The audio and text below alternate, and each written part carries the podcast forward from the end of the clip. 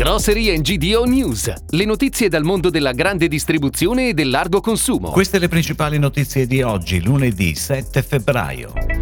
Volumi in calo per il vino italiano, ma cresce il valore. KFC, la catena del pollo fritto, apre 25 nuovi store nel 2022.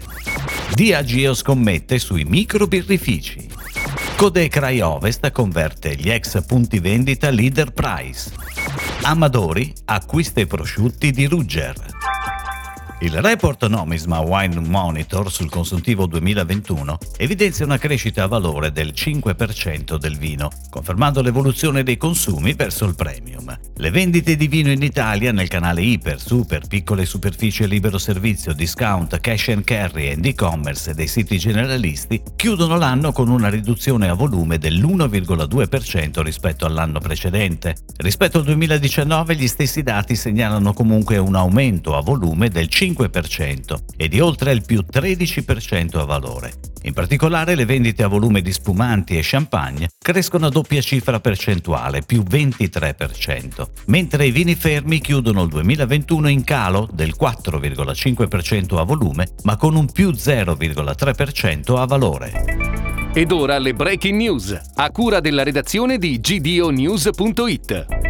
Sono pronti investimenti per 20 milioni di euro al fine di aprire 25 nuovi ristoranti entro l'anno e creare oltre 500 nuovi posti di lavoro con l'indotto. KFC, l'azienda leader mondiale del pollo fritto, ha presentato i numeri per il 2022 in Italia. Delle nuove aperture previste il 40% sarà al nord, il 20% al centro e il 40% al sud. Oltre ai ristoranti nei centri commerciali, il 20% delle nuove aperture verrà dedicato particolare spazio ai ristoranti nelle città 40% del nuovo mercato e soprattutto nei centri storici, con finestra per il takeaway esterno.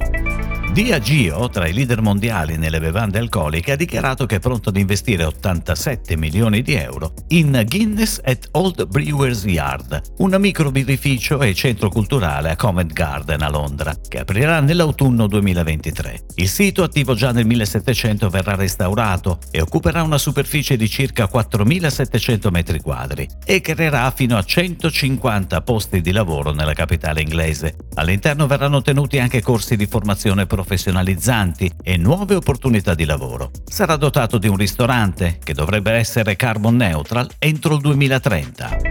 Parte dalla Lombardia l'operazione di cambio di insegna dei leader price. Codecrai Ovest ha iniziato il piano di conversione di diversi punti vendita del marchio discount, portato in Italia dalla joint venture con il gruppo francese Gemé Casino. I primi due punti vendita ad essere convertiti sono quelli di Lumezzana in provincia di Brescia e quello di Quarto Giaro in provincia di Milano. I due supermercati, entrambi di grandi metrature, diventeranno Crai Extra, format con l'offerta espositiva più completa e comprenderanno ortofrutta, enoteca, macelleria, gastronomia e panetteria.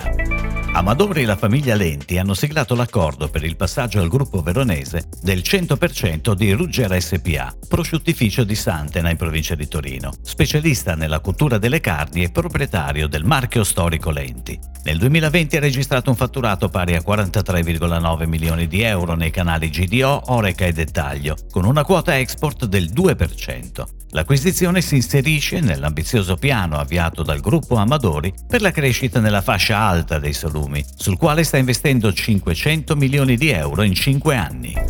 È tutto, grazie. Grocery GDO News torna domani. Buona giornata. Per tutti gli approfondimenti vai su gdonews.it. Grocery GDO News. Puoi ascoltarlo anche su iTunes e Spotify.